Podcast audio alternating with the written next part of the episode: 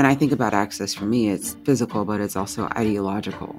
So, what does it take for you to enter MoMA, for instance? Does it take you feeling welcome? Does it take you believing that the space is built for you and built to cater to your needs?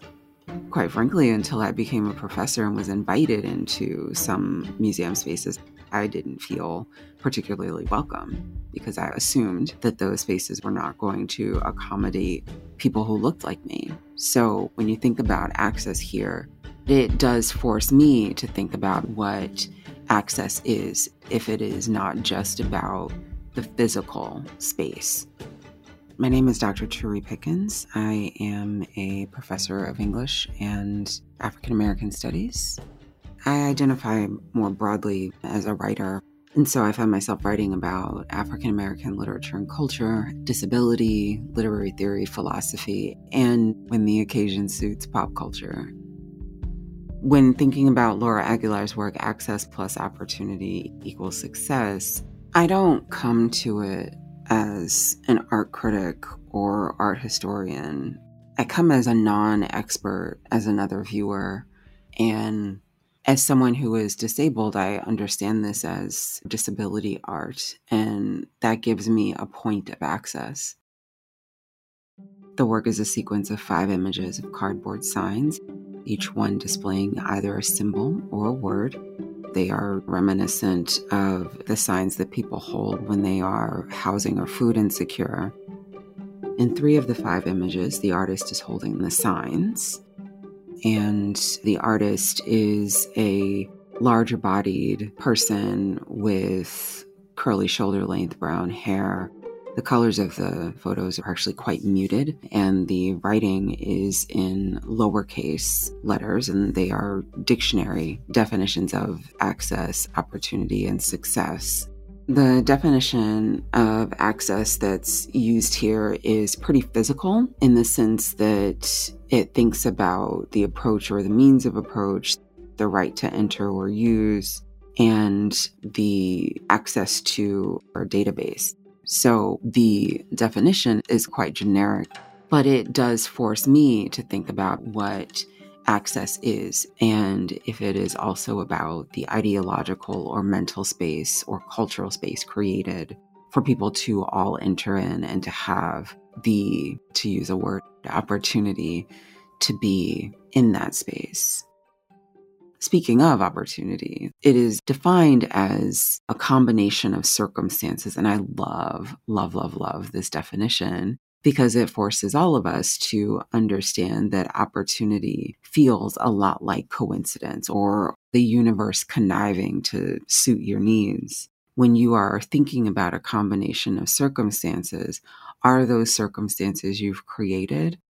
Are those circumstances you've worked through pushed through, bullied your way through, or are those circumstances you've been given?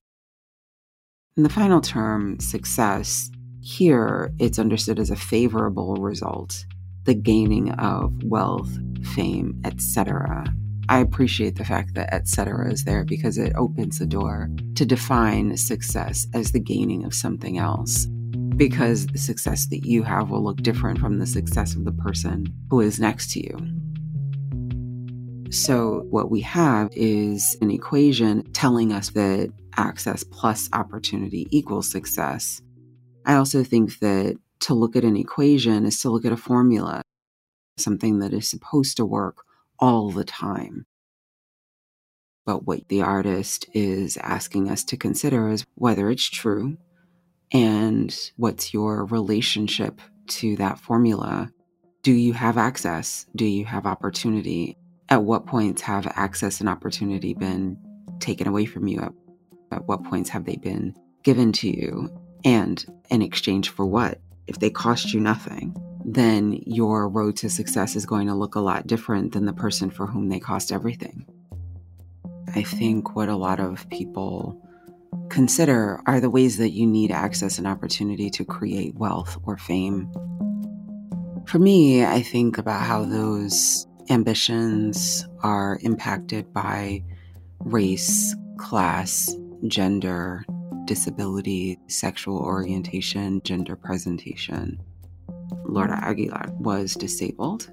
She had auditory dyslexia and toward the latter end of her life, renal failure and also moments of suicidal ideation and depression. Each of those are disabilities you cannot see, but that doesn't mean that because we are not using wheelchairs or scooters or crutches, that things are accessible to us access and opportunity isn't just about material life, but also about how this world privileges certain bodies and experiences. And so that's where I think the social model of disability is useful. The social model of disability is a splitting of impairment and disability. Impairment is what is happening in the body and mind, and disability is how that is perceived by the wider world. So, what you're face to face with is the idea that impairment itself is not the issue. Someone doesn't lack access because they have dyslexia or depression. They lack access because access hasn't been created by those who have the power to do so. So, when you're thinking about access through a social model of disability, you are thinking about what it means to ensure that each person has the ability to enter the space and the ability to feel welcome in the space without assistance, and without trauma. The social model of disability is also part of the identity model of disability that someone can understand themselves as fundamentally shaped by the experiences of disability, which typically are not being included, feeling forced out of spaces or not welcome by the language that people use or the places that people choose to host events. So, this artist is forcing us all to think about how our access is different from those around us and how our access may be contingent on the inability of someone else to access the same material, at least without harm. And that's what makes it privilege. If you don't have privilege, you certainly understand what it is to be in a space without it. It surfaces in the ways that we have access to opportunity and to space. And privilege is also, I think, a function of expectation.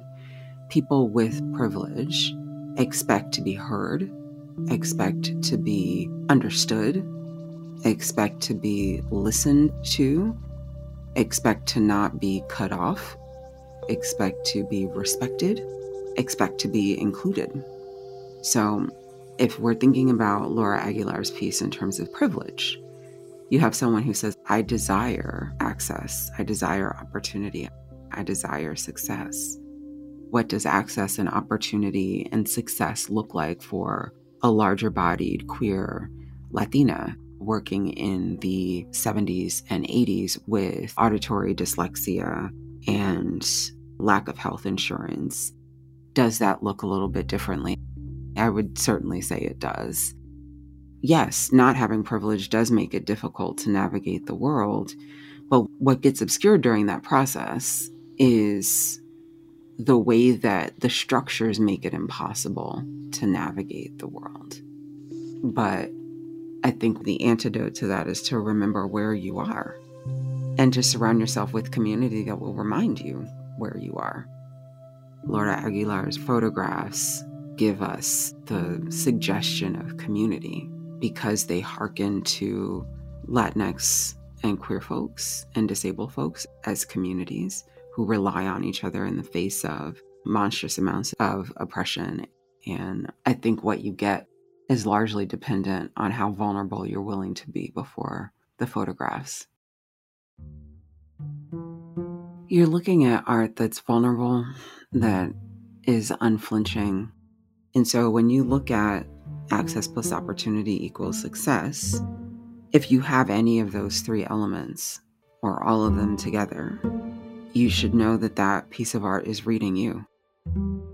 The piece of art may not be asking everybody to have compassion for themselves. It may be asking some people to have more compassion for others and to change the circumstances of their existence.